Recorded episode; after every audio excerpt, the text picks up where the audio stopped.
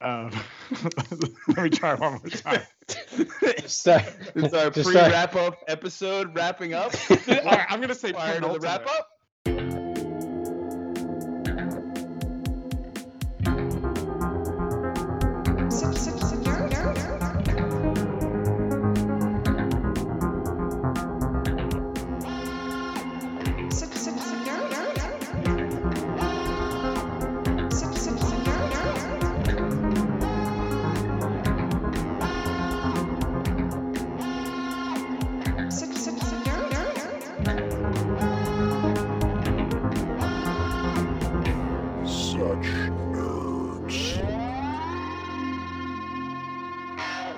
And welcome back to the Such Nerds podcast. I'm your host tonight, Peter, calling from Long Island, along with my illustrious co-hosts. Jason from Connecticut. And Dan from Los Angeles. And this is our penultimate episode of season three, closing out the last four chapters of Second Foundation by Isaac Asimov.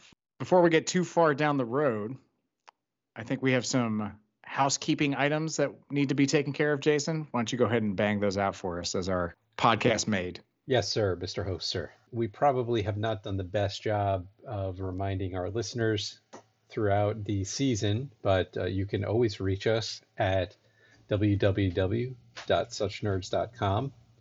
We welcome your fan interactions, comments, questions, and job applications for future openings on the Such Nerds podcast should one of the co-hosts that are currently active meet their untimely demise. It's going to be that time of the year when when untimely demises tend to keep timely happening. So never too early to get that resume in. You never know what's going to happen in the finale. Jason, why don't you go ahead and uh, I think we got some some of that backlog that we were looking at a couple weeks ago. I think it finally came. Yes, actually, it looks like the logjam did open up a little bit, and we seem to have quite a handful of fan interactions or listener interactions, I would say. To start things off, we have a, uh, let's start on a positive note. We do have a, uh, an appreciative fan who's written in, say, Dear Such Nerds, I'm really enjoying the podcast. Well, thank you very much. Especially the new virtual dictionary feature. I'm lucky enough to have my own personal dictionary, but I'm lacking a thesaurus. So I was wondering, do you know any synonyms for sardonic? Yours in space, synonymous Bosch. Uh, maybe Dan, you could field uh, could field a response to this one. What do you think? Yeah, I'm sure I could. There's a lot of words that would work as synonyms for sardonic. Acerbic, mordant is one, satirical. It's kind of satirical, but also in a condescending type of way. Mocking, even sometimes, which I've never done or never, never heard of doing, Yeah, never used that word before. especially in, Or in- in perform this the, company. the action behind it. No, but uh, but yes, all those words are synonyms for sardonic, and there's quite a few sardonics this week, and uh, I see that Asimov doesn't actually use any of these other words, just strictly sardonic. So I don't know if he got paid bonus words or something. Like, It's paid by the number of 1950s. times you can Like jam. Nickel a word, but sardonic was like that was twelve cents. So yeah, synonymous Bosch. If you're interested in in synonyms, you know you can come to us for that as well. Uh, so we appreciate your note, and uh, we're glad to provide all of your uh, English language adjunct uh, resources that that that are needed. So I will say that there are not very good antonyms for sardonic because it's not really a very easy word to have an antonym for. The most relevant antonym they're giving me is calm, which doesn't sound like an antonym at Hmm. all. Mild, nice, and kind, which are all words, but they don't. I don't really. None of them really strike me as the opposite of sardonic. Hmm. Sardonic seems like condescendingly bemused, right? Yeah. And maybe like heartfelt. Like Yeah, maybe like yes, genuine. genuine. Yeah. Yeah. So as I'm as as we're proving, you don't even need the thesaurus. You can just contact us, and we'll have better antonyms than they have anyway. Okay, well, thank you very much, Dan. I appreciate your insights there, and thank you for supporting our fan or listener. I think we uh, we get a, a check on the board for such nerds for that one for sure. And you know, this this uh, this listener, I think that uh, they sound quite sincere, and I'm sure that there was no underlying irony in their request for a thesaurical reference for the word sardonic. Peter, you should get get the wheels spinning. You know, warm up the motor because uh, I'm going to hand this one off to you to answer. So this is from hypnotized dot dot dot. It sounds familiar. I think they may have written into us before. The uh, mail reads, "Dear such nerds, Peter, are you going to publish your hagiography? If you already have, where can I get a copy? X's and O's, your biggest fanatic, um, I mean fan. The idealized biography. It's spelled H A G I O G R A P H Y. All right, now now it's clear to me. So my fourth edition, which is the newest and only edition, will be out. I'm thinking, um, Dan, when are you going to have that wrapped up? Uh, fourth quarter. I'm going to have to get the hose again, aren't I? You got to be careful. It's a drought out here in Los Angeles. You don't want to run afoul of the rules. Even for punishing your ghost ghost author, undercompensated ghost author, I would put it additionally. Yeah. Well, to be fair, they didn't ask when you're going to publish your auto hagiography. They asked when you're going to publish your hagiography. So, I mean, we can allow Dan to actually put his name on the hagiography so that he gets credit for writing it. I mean, whether he wants to use his real name or not, that's up to him. But he doesn't have to write it as Peter. It- It's already on there. It's it's like part of the subtitle, like my life with the great, Yeah. you know. And I then bet you a more go, important life than mine by Dan from Los Angeles. He always had the most important things to say, Some less important. living podcast. in the shadow of of Peter from Long Island.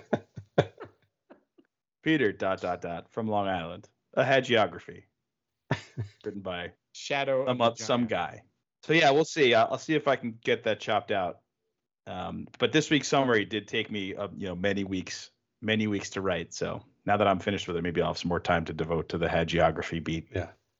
Well, it's pretty hard when you have like four different endings to wrap it up in ten sentences. So Well, you know what, Dan? We'll we'll finish 15 minutes early so you can write Peter's entire hagiography. okay. So speaking of summaries, do you have more mail in that bag, Jason, or do we uh do we want to move on to Dan? I think it's about time to hand it over to Dan for the summary. Sure. Yes, I'll summarize all of the endings of the second Foundation book. We begin this section amid the Battle of Khoristan, where an intricately timed maneuver seals victory for the Foundation over the tentative Kalganian fleet. Homir Munn is then sent to negotiate a surrender on behalf of Lord Stettin. Dr. Darell returns to Terminus to meet with Anthor, Homir, and the others to debate the second Foundation location. Encephalopathy reveals Homir is mind controlled and he is subdued, while Anthor proposes Kalgan as the second Foundation location. Darell then reveals his own encephalopathic work in development of a mental static device to prevent mind control. After revealing Trantor as the second Foundation location, Darell uses his new device to expose Anthor as a second Foundationer, extracting further details in Anthor's weakened state. Darell ponders the fate of the 50 second Foundationers while Arkady makes her way home. After a few weeks of revisiting, Darell confirms via encephalogram that Ar- Arkady is not mind controlled to his great relief. The book ends with the first speaker, Preem Palver, outlining that it was actually a second Foundation plan all along, with 50 martyrs ensuring that the Foundationers defeated both the Kalganians and the Second Foundation to keep the Seldon plan intact. Well, that was very concise. A lot to unpack. Um, first of all, who's who's Perim Palver again, guys? Can you guys remind our audience? He's the farmer that uh, Arkady runs into, literally, at the uh, Kalganian train station. Yeah, it makes that that whole little thing uh, very contrived now, doesn't it? Yeah, a lot of after I read it, I was like, well, I, well, I have to think about this now, and I have to think about this now, and I have to think about this now, because there's all these things that have happened, and now you know where everybody sits. You kind of have to reevaluate what they were doing and how they were doing it, which I did not have time to do, nor brain power at this point. Right. So basically, the second foundation kind of enters the picture. They've been running the show the whole time. Like definitive evidence of their interference goes back as early as Foundation and Empire, when Arkady's grandmother, Ace is our guy, Ebling Mis. We know definitively that you know they admit to interference there.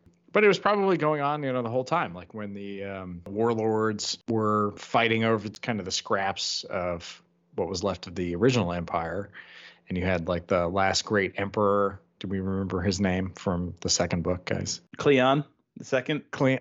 Yeah, Cleon. We had Pope Cleon, and we had the showboaty uh, general that was going to Mhm. take Bel over Rios. everything. Bel Riose, right? You know, they, could- he could have been working behind the scenes during that whole time. What do we think about this, as far as like a plot development standpoint? Yeah, I, I was saying. I mean, you know, it there's a lot to be reevaluated, but I, a couple things popped in my head along those lines. You talk about the demise of Ebling Mis, and they, you know, speak up and say, "Oh, we that was when we were engaged in that taking place on on Trantor."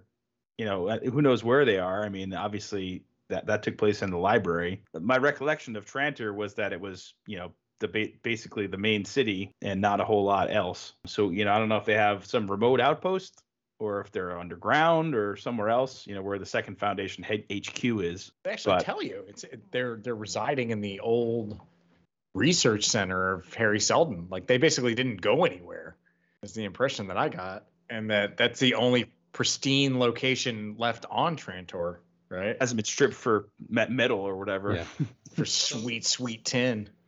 If you remember when we visited Trantor for the first time with Bayta and Toran, they navigated this thing and there were these like weird farmers who were for some reason farming on the metal covered planet. They were carting in some stuff from Neo Trantor, right? And the the on the ships that were coming to collect metal to bring back to Neo Trantor. Yeah, they were sh- they were shipping in livestock to ship out tin. Yeah. basically it like was the. It gist, sounded strange right? to you at the time, right. Jason. Yeah. Clearly we're right. Yeah. It made no sense. And then Well, also the the other thing was like the disparity between the wreckage across the planet and the the immaculately preserved Seldon library, right? Where nothing was harmed and everything was intact and the research was all in place and Ebling Mis was facilitated to comb through all of the Seldon archives to be able to identify the actual location apparently. So it seems like in the in the ramblings of the first speaker, he also points out that Ebling did in fact find the actual correct location of the second foundation in his you know in his search, but they made sure that he didn't tell anybody through Bayta, who they the second foundation controlled, even though the mule was not controlling her. So that was their their angle. So you, you think they were like in a different room, like down the hall, or like you know how big is that library? I think they were the farmers, right? That they were smoking cigars with, right? They were they had the Yeah. el- were they brosive Yeah. with the elder beards. Yeah, the dude, the dude with exactly. the elk beard. Yeah. Did they ever give that guy a name? Lee Senter. Lee Senter. That sounds like a second foundation name. Yeah. Foundationer. Second foundationer. He was, yeah, the, the Lee Senter was the guy who they first met when they landed on Trantor way back in the, the the good part of book two, Peter. You remember that part, right? yeah, right. You think he so The he was very basically end. controlling them with his proximity? I guess yeah, I think he, yeah, yeah. And like the mule wouldn't notice, right? Because Bayta was the one Yeah. that he hadn't controlled, so he wouldn't recognize that, you know, second foundation Subtle came in and sanded the corner a little, you know. Do you think that was why she ended up killing the mule because they told they they put the seed in her head that that that was what or she came up to that on her own. No, she didn't kill the mule. She killed Ebling Mis. Remember? Oh right, yeah, you know what I mean. Yeah, I think that's absolutely absolutely what happened. Yeah. Yeah. They like managed to like fry her nerves enough that she started carrying a loaded gun around all the time, or blaster filled with nucleics. the way they go in and they kind of do stuff, they go in and they adjust their brain, and then that's what they also did to Arcadia, right? Right. But she didn't have a fully birth, developed personality. Right. right before she even like developed. But they you can only tell. Apparently, you can only tell if they go in and they reverse it. If they go in and they take it out again, that's when you have this plateauing on the electroencephalogram. So yeah, it's only when you've re- yeah removed a part of their personality. It seems. They say, when can an individual be placed under our control without showing it? Where there is no previous emotional bias to remove. In other words, when the individual is a newborn infant with a blank slate of mind. The real question is who is the genius who thought it would be easy to manipulate children? That's what I want to know. That's like mind blowing information. And my church is definitely going to start using some of this. It's like the old saying goes, taking like taking candy from a middle-aged person. I believe that is the expression, isn't it? Yeah, like taking candy from an elder, as they say. There you go. Finding candy in your elder beard. Like like elderly, like 39 years old. Nearly. Jesus, are you only 39? you look like crap. no, I'm, It's that 41st year really does Yeah. it to you. Yeah, it does. Peter, are you going up from the skin and down to the skin repeatedly? It's very distracting. It's part of the seduction. Somebody get get somebody get over and look at Peter's thermostat because it's clearly not working. Whatever it is. well, I'd just like to say that everything that happened in these last chapters, as soon as I read it, it was like, oh yeah. Like I kept remembering the mentions that caused me suspicion earlier in the book. And the only thing that really kind of threw me was until the very last chapter, I thought Arkady, Our Lady Arkady, was a second foundation or herself, like a conscious member of the second foundation. I mean, she was a sleeper agent, basically, right? Well, it's like she when she's with Lady Callia and she's like, oh, I know where she I know she's the second foundation. and She knows where the second foundation is, and she has all these sort of you know sudden realizations. As a 14 year old, you figure something is awry. Whether she's highly uh, coherent and and highly in tune with things, but you know you sort of associate those things with second foundationers in terms of mental acuity. So Yeah, it was like the latent presence of second foundationism was like felt like it was part of her persona. And it made sense, like, right, that like Bayta would have picked up on who the mule actually was, even though everyone else was around her that's like being manipulated into not, you know, seeing the mule for who he actually was. And then for there to be like a genetic disposition to that with Arkady, right? I still can't get over the fact that Arkady is uh, less childish than Arcadia. Yeah. Well, I think that what's funny is also you think back that when uh, Toran and Bayta first meet in the in the section of the book, and she's going to his family house on the, the mole planet or whatever, and they're all in the cave. yeah the cave underground, and the, you know Fran Solo and and the and the people over there, they're like, oh, this foundationer's coming in. She's so you know erudite and she's so sophisticated. She's a foundationer. Super sophisticated. Yeah, it's kind of like reflecting on what you know now. It's like her granddaughter basically ends up being a uh, you know ends up sort of this this plot piece the entire end of the book, you know, because of the place where she's from.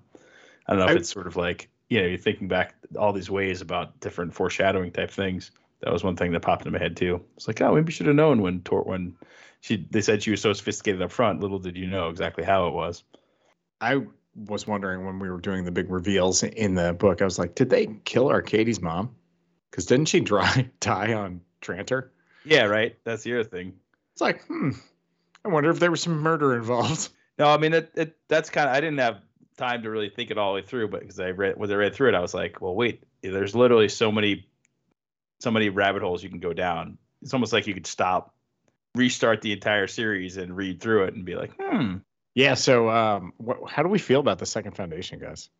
Are they just monsters or what? No, I mean they, their main goal is to make sure the Seldon plan happens. So you know, to to turn another phrase, it's it's like you can't make an omelet without breaking a few eggs. You know, you can't. They're ine- inevitably to do have this kind of long range focus. You're going to have to do certain things that you know in the moment in the microcosm seem a little bit on you know manipulative or whatever but um yeah they have one stated goal and it's not much about each individual person it's about the greaterness of the society so like they said about sacrificing the 50 of their own something they would have to do just to make sure that that you don't lose everybody so i mean i i can understand the the duty bound nature of them is to still think they're positive characters It just seems like they'd be so prone to like corruption, right? you have all these kind of like powerful emotional manipulation techniques. Like you need somebody who's like intentions are a little less than pure to come in and just impose a new kind of tyranny into things. And they're still trying to like institute a kind of like a, a two class social system, aren't they?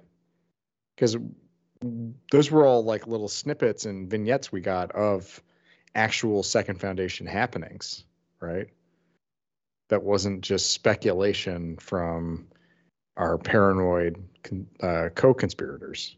When I got to the end, when I when I realized that Preem Palver was the first speaker, again, it was like, oh yeah, like there was this quote about the humble farmers on Trantor is like the start of the second part of the book, right? It made me immediately suspicious of their true nature. But it, it feels like I think you're right, Peter. There's it's hard to imagine that and Peter and Dan, you've mentioned this previously. 400 years is a pretty long time to maintain strict discipline of some kind of greater good sentiment across a large group of people without the introduction of some kind of mild corruption, just kind of sending everything off the rails or at least threatening the continuity of that kind of purity or that idealistic uh, state of that group. And of course, you know, as not being an Ubermensch, I can't appreciate maybe there's less vulnerability to the temptations of typical humans might uh, succumb to.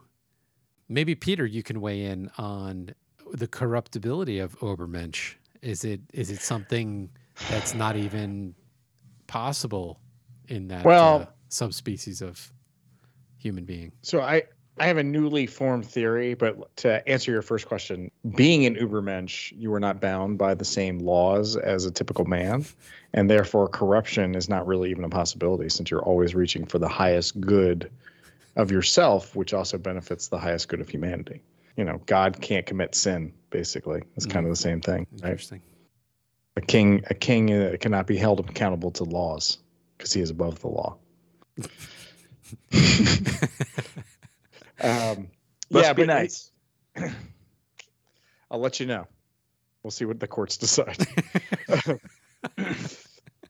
Going back to the corruption thing, now that I'm thinking about it, right? You have this organization that's supremely proficient at manipulating someone's emotions and their emotional motivation. It would just be so easy to take somebody who's trying to be you're trying to bring up through those ranks and just manipulate their emotions to do what you need them to do. Right. So you have like an unruly child who's like, I just want to do whatever I want. And then you second foundation them, and then you can pull out all of their selfish motivations and then be, make them essentially like a mindless, almost automaton of what they were, what they would be normally by pulling the strings of, you know, what they found emotionally fulfilling and therefore what they would actually take action against, right?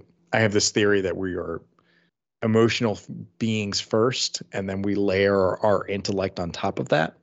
That's part of the reason they talk about when you have meditations or, or strong feelings is that you're making a gap between your emotional reaction and your like your intellectual response uh, for things. They they talk a lot about that when you're trying to rehabilitate you know people with anger issues or being highly sensitive or overly sensitive you know you make that gap between what you feel and when you react if you're a second foundationer it's like you have all the tools you need to to force adherence to your policy right you're just constantly corrupting the youth to make them do what you want them to do mm-hmm. yeah right? i mean you're somewhat in some sense a puppeteer but you're also and, and, the puppet. well, no, I mean in, in terms of like, isn't that kind of what Seldon was too? His goal is to try to make sure that the fall of humanity didn't last thirty thousand years; it only lasted one thousand.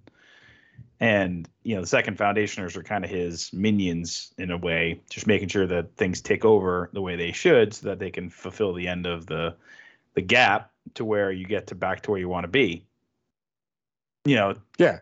It's there's not a lot of free will associated with it, but that was the point because otherwise, with free will, you got thirty thousand years of darkness, and he's trying to co-opt that, you know, for the greater good of the entirety of the civilization. But it probably means throughout the thousand years, you're going to have to make some decisions and put some things together that that cause any one particular time, person, or circumstance to turn out not necessarily a positive way, but way one that kind of keeps things going the right way overall. That's kind of you know what they're signing up for. It's hard to do yeah, that. it's kind of a kind of a bleak outlook if you really kind of remove all of the free will stuff. Like presumably there's like lots of people within the galaxy that have free will, but there's like these kind of like Yeah, but it's not about free will. It's about like everybody has free will except for those Mm. that have been shaved, you know, have their intellect shaved by or their emotions shaved by the second foundationers. And they say that they target individuals to try to favor the probabilities of the bigger groups, right? The the psychohistory is about the bigger groups, probabilistic estimates of the yeah, natural human behavior of large groups. So it's free will at the individual levels there, except for the people that get tweaked, right? right. But it's for the greater good. right, but is there a chance that Hari Seldon is just a complete egomaniac and he actually doesn't care at all about the future of humanity? He just wants his legacy of having manifested this plan and shaped the future of humanity to be how he's remembered. Isn't that I mean, it does- It does seem like kind of nefarious, right? Like he's somehow constructed this whole thing. Then again, if it wasn't going to work, right? Like let's say the fall of the empire wasn't inevitable, right? Or maybe there would have been other it, it really does kind of seem like Terminus was the seed that was the beginning of the rebuilding of society, right? And if he hadn't interfered, the, these things wouldn't have happened. There could have been, you know, other worlds that were well prepared or better prepared than Terminus, right? Like the, the likelihood that the specialization that existed in the galaxy at the start of our series was so robust, was so highly specialized that like no other world was like a quote unquote seed world that like fa- like civilization could have been born out of again. I don't know. It just doesn't seem that likely. But you know, here we are in our in our story. Tur- Sorry. Yeah, go ahead. What's your question? I was going to say, how about this question? Do we know if anybody is happy or unhappy in their life in this in this story? Has like personal contentment or happiness or self-fulfillment ever been discussed like in great depth? We know that all? We know that people have successfully procreated, and therefore that means happiness. happiness before they procreated, hap- happiness after they procreated. No, I mean ultimately they don't touch on it at all. You yeah, you take that point. Well, look, if you're miserable, then you wouldn't bring people into the world. But I was being sarcastic. That was like a uh, very cynical view of what happiness is in the eyes of a government that wants you to consume and procreate. yeah, and well. Exactly. Economy doesn't well, need, doesn't work without uh perpetual growth. Needs more people. But yeah, I don't know. I mean, it's it's a it's a good question. I mean, it's like anything else. You you question all the assumptions. You know, even like okay, well, is you know, since Seldon's this unequivocally be- benevolent character initially because he's solving all these problems. The rubber hits the road. What is he actually doing day by day? You know, and how do those actions look on their own, taken out of the context of well, he's doing it because it's a good cause. There's a lot of good causes. You know, you talk about the Crusades and stuff like that. Everyone had a great idea. Everyone's doing it for the right reasons, but what exactly are you doing? You know, what all manner of atrocities have been created throughout have been caused throughout history by people doing it, you know, in the name of God or in the name of some sort of The other greater good. Yeah. yeah, quote unquote greater good. That's part of like why, you know, we're you paint the the mule as like this insane villain, right?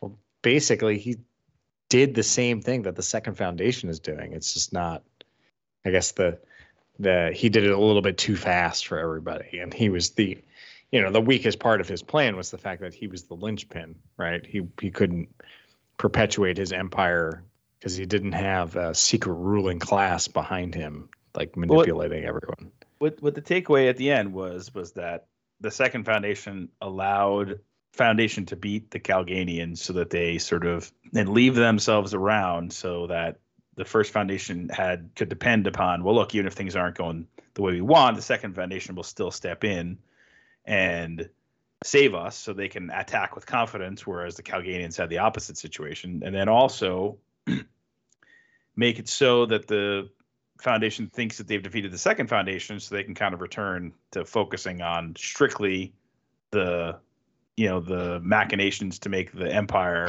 come back again basically the hard sciences right yeah that, that was part of their whole plan was basically like we're going to go back undercover because these cephalograms and cephalograms Mhm. go ahead and say it jason Ele- isn't it? I, I don't. I'm no expert on the pronunciation, but is it Electroencephalogram. electroencephalogram?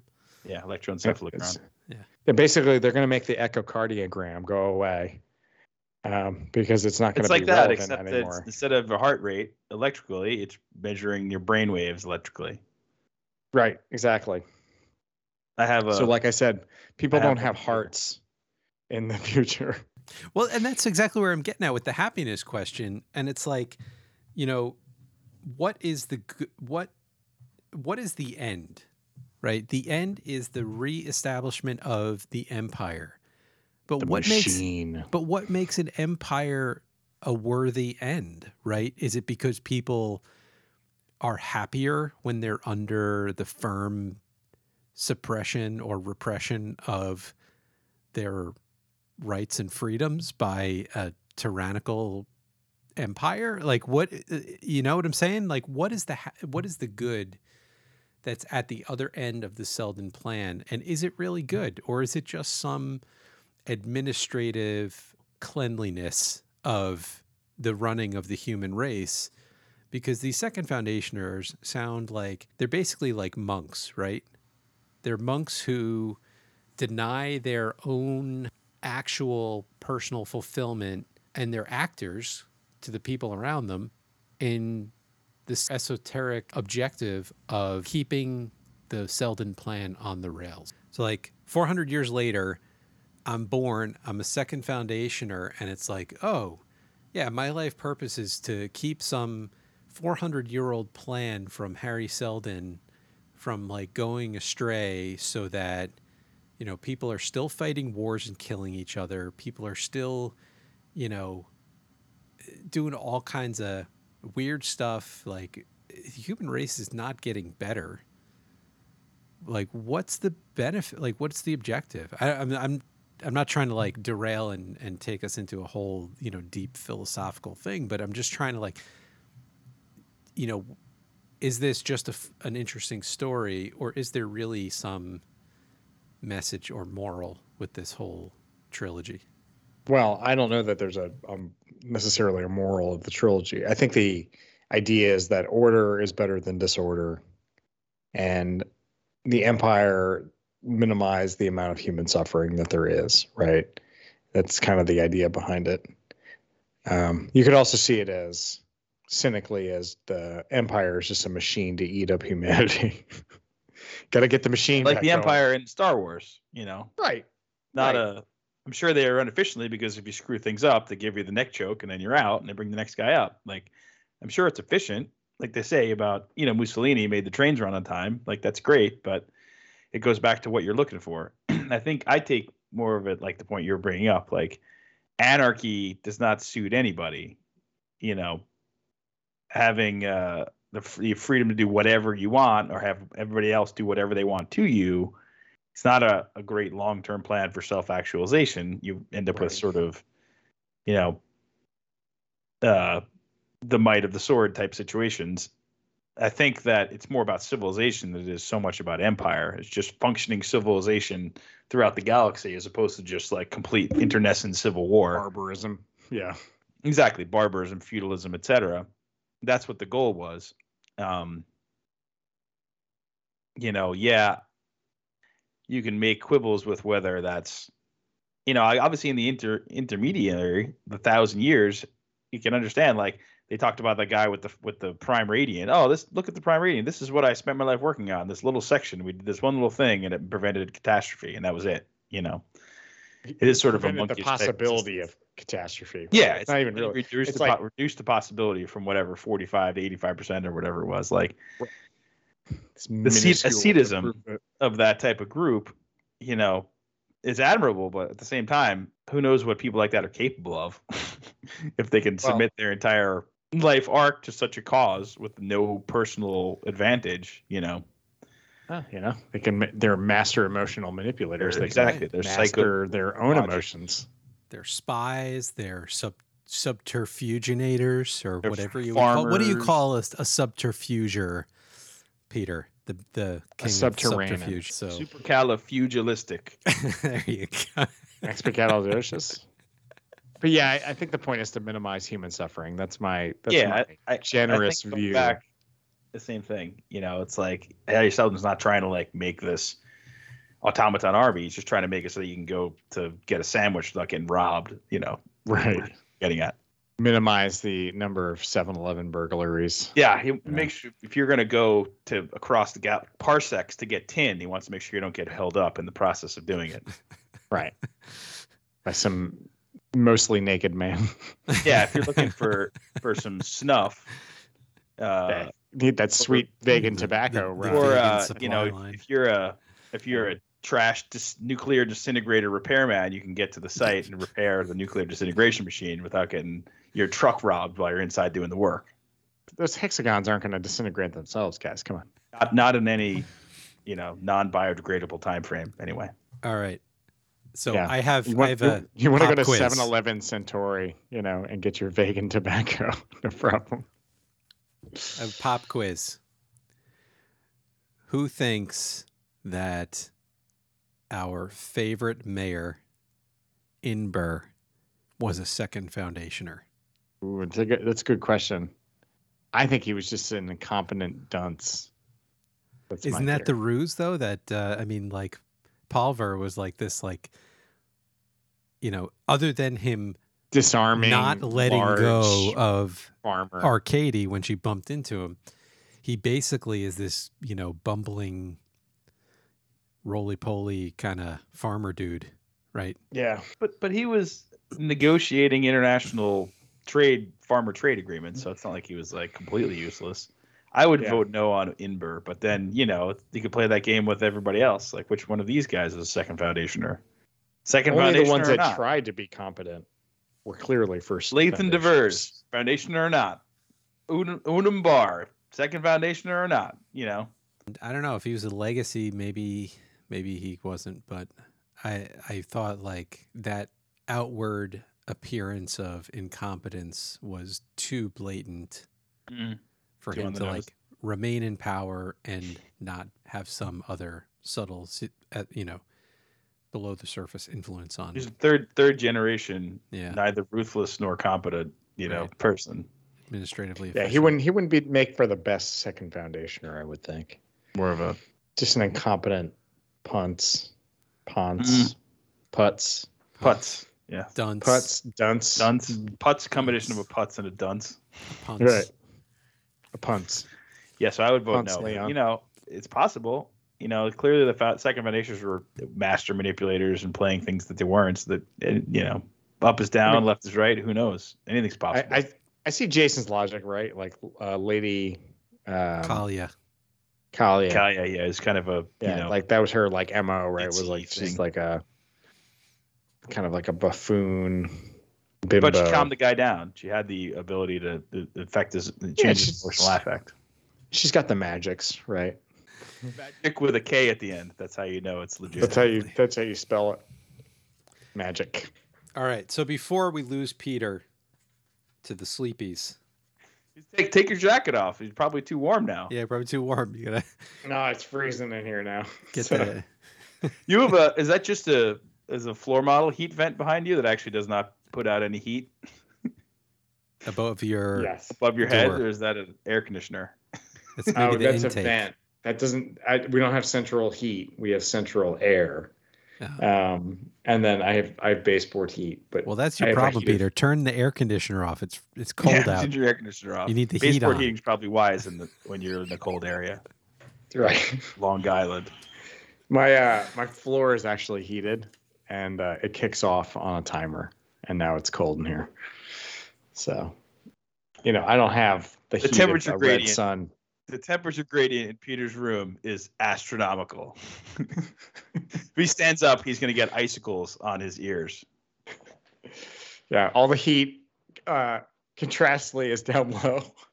Yeah, So he's got hot. wearing nothing. He's down to the skin on the lower half that we can't see, and he's got seven layers on top just to make sure properly got the temperature gradient cold. So on the subject of psychohistorians who are presumably some derivative form of psychological statistician type professionals are you guys familiar with the expression that statisticians sleep with their feet in the oven and their head in the freezer because the average temperature is suitable No, but it makes sense. I thought that was a clever expression that I bumped into today, and uh, just reminded this moment reminded me of it. Talking about Peter's room gradient floor heater, thermodynamic air- difficulties. air conditioner vent above his head. He's got air conditioner vent above his head, and his house is actually on fire. Like, charcoal grated floor that he has. it's perfect. He's actually living on a rotisserie with a snowblower in the roof. Basically, When you're that- an Ubermensch, your brain runs hot. Okay, you got to keep the room cold. oh man. So, yeah, I guess uh, I was satisfied with the story. To come back to Peter's original request, like, what do we think of the end? So I was satisfied with like the engagement through the the last few chapters. Like, it kept me engaged. It wasn't quite as unexpected because of what we went through in the in book two, right? I was kind of ready for a little bit of a roller coaster, but I thought it was engaging. I, I guess maybe we'll get it in the prequels and the in the sequels. I was hoping there was a little bit more kind of deeper deeper message to like the whole thing and the you know the idea of human nature was this whole underlying theme of the original psychohistory um, concept. Uh, I was just looking for a little bit more of that, you know, like deeper meaning stuff to uh, to come out as the we got to the end here. But I I, th- I still thought it was engaging. It was good. Honestly, I found it a little anticlimactic. The whole thing, Mm. um, just like it was like, oh, it was the second foundation the whole time. Like, okay, cool. Why? Like, right, right. That's the- where I'm. what Yeah, was where's the depth? Yeah, I was mind looking you- for what's the next the next oh they'll talk about in the next chapter. It's like, oh there's no next chapter. Right. And and like I thought the the construction of like the triple ending was interesting. Right? He even like named it some like certain things. It was like and the truth. And then the actual truth. And then here's the real story or Yeah, whatever a was. Suitable explanation. And then Yeah, the suitable yeah, and then the true explanation. Uh, like I thought that was intriguing, right? You can see why he wrote four more books. After this, there's Right. a lot more to Like, dig ah, into. like I kind of, I got more to say. I got more. Yeah. yeah, it's a lot, a lot, still more meat Yeah. on this bone. Right. There's still more to explore here, right? Not just it's not just like this mystery story, which he seems to really want to be writing. Right? Like there's these at the end of each of these these little, you know, sub books or these half books, it's all of a sudden it turns into like this suspenseful mystery, like a thriller almost, or that's what he's trying to approximate. It was tidy, right? Mm-hmm. and I think there was part of me that was it's kind of like watching M Night Shyamalan, right? Movies. You know there's going to be a twist. And so when the twist happens, you're not like floored. You're not surprised by it. You're like, no, it's it's formulaic in its lack of directness. Yeah, I Right. take your point. Mm-hmm. You're like, oh, we were in the woods the whole time in a national park. Or like, Haha, gotcha. It's not so funny when there's always a gotcha. You know, it's like, oh, Yeah. you got me. Ah, yeah. Shamalama Shamalama ding dong. Got me again. what a twist. what a swerve from the master of swerve. right, know, exactly. Yeah, it's like all you're like known for. do it every time. It's not really surprising anymore. right. You know, if you leave the breadcrumbs where I can follow it and then I can go back and look myself, then that's fun, right? What I but if what I thought was funny was, you know, looking back at Anthor's scene, now that we know he's a second foundationer and he kind of shows up to kind of move the plot along when he starts creeping on a 14 year old, I guess he stops, he he knows stops seeing as much as like a pedophile. he knows that it's like there's like the, the old knowing glass, you know, between him and her. You know, it's it's he's sort of she's like their pet project a little bit. It makes that relationship look a little bit different. And even in the beginning of this chapter, where he throws that fit, you know, when they first come together, and he's like losing his mind, like spittles coming out of his mouth as he's screaming about like you know how everyone's celebrating, but why the second foundation is really the key. And then what's what's interesting to me is then he goes on a rail and says sardonic three times in like four pages. Yes. and all kinds of other stuff too, right? Like it's like Yeah. not just sardonic, it's like all kinds of off the rail language, right? Yeah, he I highlighted this thing. I'll read it because this is hilarious. He goes, Anthor struck the arm of his chair with a bald and fury-filled fist. Yes, I refer to the second recommendation. There is no mention of it, and if I judge correctly, every effort to have not thought of it. Is it because the fallacious atmosphere of victory that palls over this world of idiots is so attractive that you feel you must participate? Turn somersaults then. Hamstring your way into a wall, pound one another's back, and throw confetti out the window. Do whatever you please, only get it out of your system. And when you are quite done and you are yourselves again, return and let us discuss that problem which exists now precisely as it did last spring when you sat here with eyes cocked over your shoulders for fear of what you knew what not what. Do you really think that the mind masters of the Second Foundation are less to be feared because you have beat down a foolish wielder of spaceship? He paused, red faced and panting, and Munn kind of causes him down. He's just like, "All right, slow your roll, Anthor." And I do like that Darell, like the voice of reason, he steps in, he's like, guys, let's refrain from over picturesqueness of language. And I thought, why, if you want to make that point, would you use the word over picturesqueness? Exactly. Like it's like I can barely get it out of my mouth and without taking a breath. yes, There's there's certain like there's a pot calling the kettle black. Yeah, yeah, yeah. in exactly. phrasing. there's certain phrasings you like you read it and you're like, I can tell that he just wrote this and never actually read this out loud. right? Like, Yeah. read back to himself. no one has ever spoken like this in the history of mankind. Yeah. So Anthor, after Munn talks about how he's a genius and there's no second foundation, Anthor s- fixes his eyes sardonically and says, "You lie." Then a couple pages go by after he's talking about nonsense. Then it's like, you know, Tur- Turbor is the other guy who's saying, you know, oh well, after we we deal with with um, you know, Munn Munn and knock him out. Anthor turns sardonically upon him. It wasn't difficult. You see, I happen to know where the second foundation really is, and he says it's on Kalgan. And he goes in sardonically again. It's like, is he just a second as a second foundationer after the fact? Is he uh, just overly attuned to the sardonic? Maybe. Yeah, I don't know. Maybe that's his like that's his cover. It's like if I just act sardonic and say sardonic a lot, like everybody will think I'm from the first foundation. They'll never guess that I'm a second foundationer, except for Darell, who I want to guess because he knows better than to think that his old buddy's a pal Mhm. in his in his on his deathbed. Maybe But the I- sardonic was the trail in front of us the whole time to finding the Possibly. second If anybody says sardonic is a second foundationer, Yeah. like Possibly, right? Yeah. Mallow. Yeah, I thought that was interesting. and then there's another one. So I just like to, like, if I can pause because you're at a good spot in the book, Dan, and I have this underlined. It says, "It is always easy to explain the unknown by postulating a superhuman and arbitrary will." And I thought maybe Peterson has something to say about this concept. Well, obviously, He's definitely arbitrary. Obvi. and I do have superhuman will. All right, sorry, just wanted to I, throw I that in there. Go yeah. ahead, Dan. that's fine. Yeah.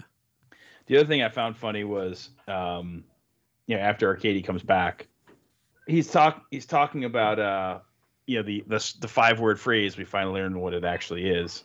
A circle has no end. It's not still. You can see how Palver doesn't totally get it. I mean, at the same time, he obviously knows sort of much more that's going on. when she says, "Go back and give my father a message" or whatever.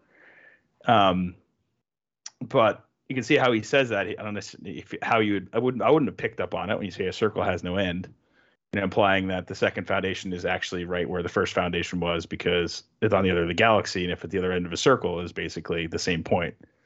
Maybe But I wouldn't pick so that in up. tune that that you know, father daughter, daughter Yes, negligent because we know. Darell is is renowned for his perceptiveness. You know, when it comes to what his daughter's doing or what's being going on around him. right? Strange dudes showing up in her bedroom, and he's you know, Yeah. Palaver shows up and is like, a circle has no end. And Darell's like, Did, picks up from a cigar. Did you say something? You know, like, no idea what's happening. what what what? What, what, what? But I also liked how like at the uh then the the second foundationers go into it too, like, oh well there was the chance that he actually solved the mystery and realized that the other end of a spiral is actually the center and that quite didn't I couldn't quite lay that geometry up in my head of Yeah, like that. I double couldn't spiral quite- and- yeah, the double spiral, and the other end is actually the center. And it was like, mm, maybe I just don't know enough about the cosmos to understand what the real kind of rotational interaction is there that shapes the galaxy into this. You need to be thinking in 4D. Yeah, 4D. 4D. Jason. Yeah, The other thing is, we, we finally found out what all those hyper relays were for. yeah. The second foundation mind Uh, what were they for? For making the mind fryer. The Mind the- fryer yeah. Oh, okay. Making like the Dials cloud it up. of static noise. gives gives Anthor the old the old buzzer buzzer handshake. You know, like Yeah. he just like loses his, loses his mind. Just like puts on massive static Like radio. cloud and, like, buzzer handshake. you but he gets like, him with the just, fake one first, right? Yeah, he he like gives him the winces old- like he knows it's coming. Yeah. It's like Like, give him the old false. And he gives like, him the oh, handshake and he oh, pulls the oh. hand off. false and sense no of hand there. security. and he's like, "Oh, haha, I got it." And he's like, "Oh, but you don't. It doesn't even work." And he gives Right. him the real one, and he's just like, and then he's just done. Yeah, did you get the swings from his belt? Like it, when they talked about making this thing originally, they talked about like it's got to be small enough that I can swing it from my belt. He's talking about like shooting like a like a six shooter in the Wild West and grabbing it from his hip and and shooting it. Is that what it? Well, he's got he's he's got to have it so that he can. uh, Part of his ruse is that he can grab, he can have it hanging next to him, so he can basically have the fake one in his hands, and Anthor's Right. gonna t- steal it from him. He's still able to sort of have the second one dangling there, so he can grab it soon. That was what I took away from it, but might not be accurate. Yeah. That's why he wanted it to hold by his belt because he has to have the fraudulent one in his hands and keep the second one sort of nearby, but not unobtrusively, where he can grab it and activate it. Maybe he had this whole plan the whole time. I mean, how long did we actually? Did he actually know? He like admitted to knowing it. It was he was a second foundationer for a long time. He said he It's- and it- suspected it, somewhere. I can't remember It was where. like from the very beginning, basically. That Yeah, like, he the was, di- like, when he walked in the door, right? Or when he sent him mm-hmm. the letter before he even got there. yeah, because he knew the he knew the father, the, the guy he was working Yeah. for, and it didn't make any sense. right? Because there was a big falling out between his former mentor mm-hmm. or colleague, and it, like you know the guy was like spitting mad about mm-hmm. Foundation Two. Peter, I think your the floor is on fire. There's like smoke coming up in front of your. it's steam from his coffee cup, but it'd be Yeah. funny if his floor was actually on fire. The other thing I thought that was funny is he when Arkady comes back and they're spending all this time together, he takes her to the theater, and they go to the theater in the best seats with the private trimensional viewers for Yeah. each one, and it's kind of like. What's the point of a theater if you're just going to go sit in a little viewing booth that's right in Right. front of you? The point of the theater is you can see the whole screen, but I guess Yeah. you have your But private. it's not a screen. I think it's a, a performance, So, like, right? you mean like Like this isn't the weirdies, right? It's not the. They're not going to see the movies. They're going to see a performance. That's why she wore a dress. I guess she got a new dress for the occasion. It's like the opera, or So what's a private trimensional viewer then? They're like super I don't know. viewer goggles. So man of the opera, tell me what the trimensional viewer is. I don't know. I don't know what trimensional means. I guess it's the. It's not a dimensional. It's trimensional. Yeah, it, it didn't make any sense. I highlighted it because it didn't make any sense. They're like the Harry Potter glasses that you can like rewind and fast forward through time. Yeah, I don't know. Whatever it is, it made the highlights. Yeah. I, just, I was wondering what the heck it was. But I'm not a man of the theater, so Mm. some other thespians alongside. well, obviously, because you're not calling it the theater. the theater. The theater. Thes- thespians such as yourself. So, Peter, there was a few things, as usual, that made me think of you while I was reading this. Um, after Did you smile sardonically while you read them? I did every time. After they talk about you know bl- you know trying to explain things we we don't know by introducing superhuman forces or something like that. Talks about knowing little of mental science, we blame anything we don't know on supermen. Those of the second foundation in this case, based on the hint thrown us by Seldon. But I guess they throw Superman under the bus when they can't figure out what the problem is. It's like Superman did it. It must have been the second foundation the whole time. Yeah. So the Prescience Award this year is going to be pretty tough. I don't know that it is. Did you listen to episode three? I'm pretty sure that somebody, some some god emperor, may have uh, dabbled in the spice again. But what what I actually noticed is that on last week's episode, Dan was talking about Arcadia hiding her um, listening device from her dad when he came up to her room, and he he said the phrase, "Ah, don't look, don't mind the scarecrow in the corner." And uh, there's actually a quote in this week's chapters that says. The second foundation may have been a very necessary scarecrow. So I don't know. I feel like, you know, Dan's vibing. He's vibing with Asimov and What's happened is that I've emotionally manipulated you into thinking Yes, that by set point. that's the case. so one final topic um, that I, you know, I said the Prescience Award's going to be hard.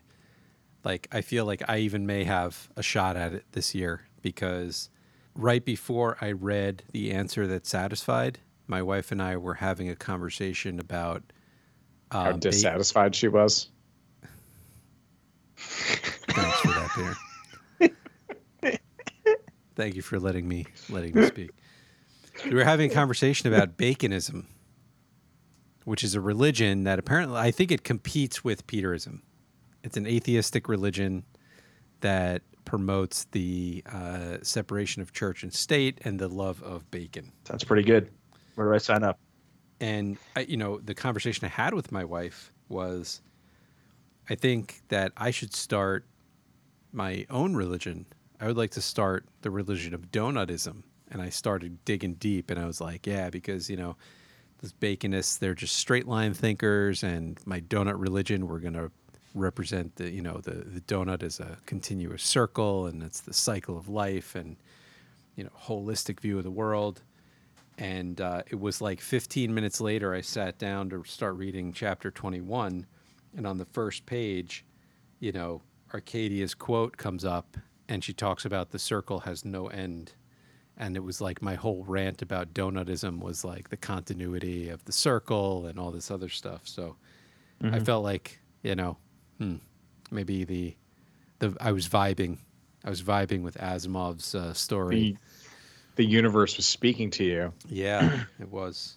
It was. through donut rants and Yeah. 14 year old girl and pastry, observations. Pastry focused religions. Pastry focused, circular, pastry focused religions. Yeah. Mm, oh, donuts. Yeah, so the the main difference between my religion and baconism is that mine is believes in a deity, and that deity is me, Mm. and it, it's a separation of Peter and state. So I basically I can't go to jail. That's really what it's about. Sounds pretty good. Where do I sign up? What is the next book? Do we know what it is? Before we get, yeah, I know what it is, and I, I can share that with both of you, um, if you don't know it already. But um, It's Foundation or Empire? No, it's Third Foundation, the fourth book. No, I'm just kidding. the so there is a quote here, or a, uh It's Foundation's Edge. Foundation's Edge, yeah. Um, but before we get into that, I did want to mention and see what you guys thought of when Darell identifies Anthor. They're talking about, you know, they get him to talk and they get the story of the 50 or so. And they're talking about what do they do with them. What did you guys think of what they were saying about what they should do with the second foundationers? Because they went through a list of putting them on a planet saturated with mind static, which would basically be like lifelong torture. They talked about separating the spe- the sexes, or better yet, sterilizing them, uh, implying that it's a genetic thing, and uh, or and they talked about just you know just killing them all as the kindest solution to the second foundationers. I think they ultimately gave them the death sentence, right? That was the idea. Yeah, they The executed 50 them. Got executed. I just don't, you know, and like kind of in hindsight, like, you know, you're like, wow, there's 50 of them. Like, okay. If you're talking about like a cabal that's trying to like control the universe, that's a very small amount of people. It's a very small number. It's Well, that's why they said small- 70. They should have done 75 if they wanted like no hint of doubt, right? Because 75 is probably like 50 is 25 not more. enough, but 75 is definitely enough people to control the galaxy through mind. 75 powers. is like You know, the please, bare 50, 55, that's ridiculous. 75. Oh, no. Oh, There's at least 17 or 18 more people at least that you need in that org chart to really have a functional galaxy wielding. Galaxy mind control organization. Conspiracy. Yeah. Please. But like, was it weird? That, Have you ever with- even psychologically controlled a galaxy before? Clearly. Clearly not. Trash out of here. Amateur hour. Amateur galaxy controller person. But what is with Asimov and sterilizing people? Like he taught the mule is sterile. He wants to sterilize the castrate the foundationers. I'm, and part of it may be that you know in that in that era of manly men, you know, there's no worse sort of punishment than than uh, you know being sterilized. It was a more in I 1950 think it was a common practice. When things were great and everything was getting awesomer. You know, you'd want to have a lot of kids. You know, in sort of late stage capitalist hellscape that we live in now, you kind of be like, well, I think it was more of an acceptable punishment, right? Was sterilizing and like, you know, I'm surprised lobotomizing wasn't like on the table. Like, oh, this is definitely the most humane thing we could be doing. Right. Scramble up their yeah, brains. second foundationer, just make The him into coat you know complete yeah. daughter. Yeah. But you know, uh, yeah, But death di- seems hold fair. on, Dan. Did you just say that we live in a capitalistic hellscape? late stage capitalistic hellscape, I believe is the phrase I used. Is it that bad? There's winners and losers in every economy. You know, it's just that. Are are you like are you on the on the verge of selling your kids into scientific experiments or something? like how bad is No, no, your no. capitalistic hellscape out in California there? no. Wow, it depends who you ask. A lot of people around the country think California's a hellscape. It's, it's no. I, I was making a turn of phrase about where what the mindset of the people in the country were in the mid early to mid Oh, the 1950s, right after World War II, when Right, it was like right. we can do everything. Right. Whereas nowadays, because of where you are in the the cycle of of sort of history, it's not a uh, super confident moment for for the country. Put Yeah. it that way. That's fair. I mean, would you rather be in the ascension of an empire or in its decline? As one other nerd themed film presented the question. In fact, I think that character looked a lot like you too, Jason.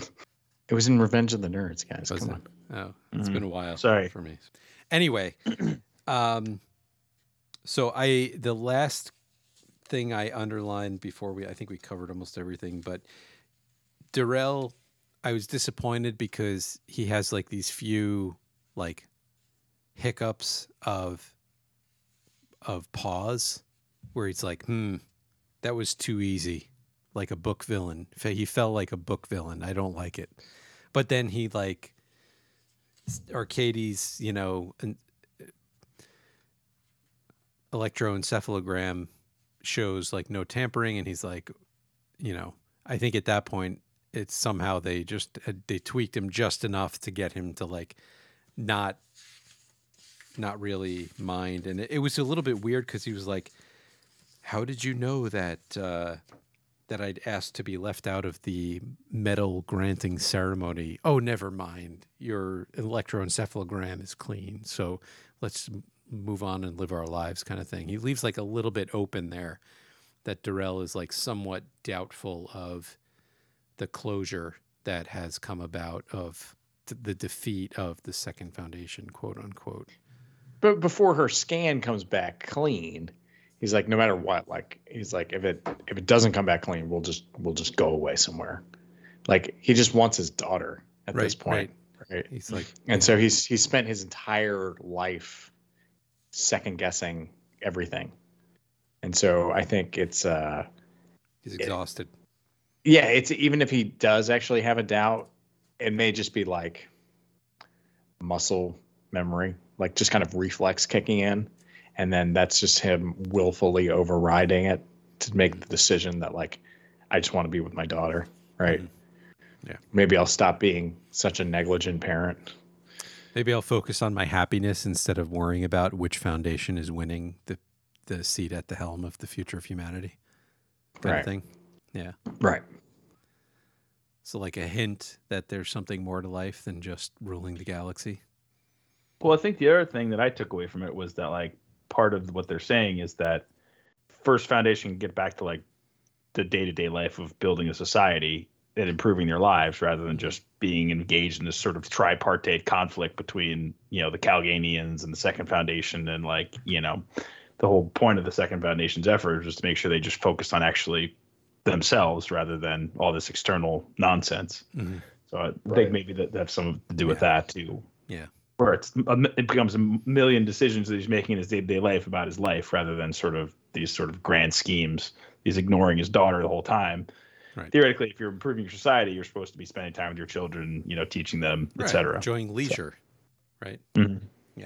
you know we're just talking about the very end of the book here so it's a little bit you know we we kind of expected this this roller coaster based on um, what we saw at the end of book two. Was kind of set us up for expecting a little bit of herky jerky no this is the con- conclusion. No no no this is the conclusion. No i know where second foundation is kind of vibe that we got but we kind of get some conclusion that second foundation survives first foundation continues doing their thing and we know that there are four more books. So I think uh, at this point we uh, we agree to agree to move on and um, recognize that we're also going to have another chance to discuss the book in its entirety with our very first podcast follower on our season finale of season three.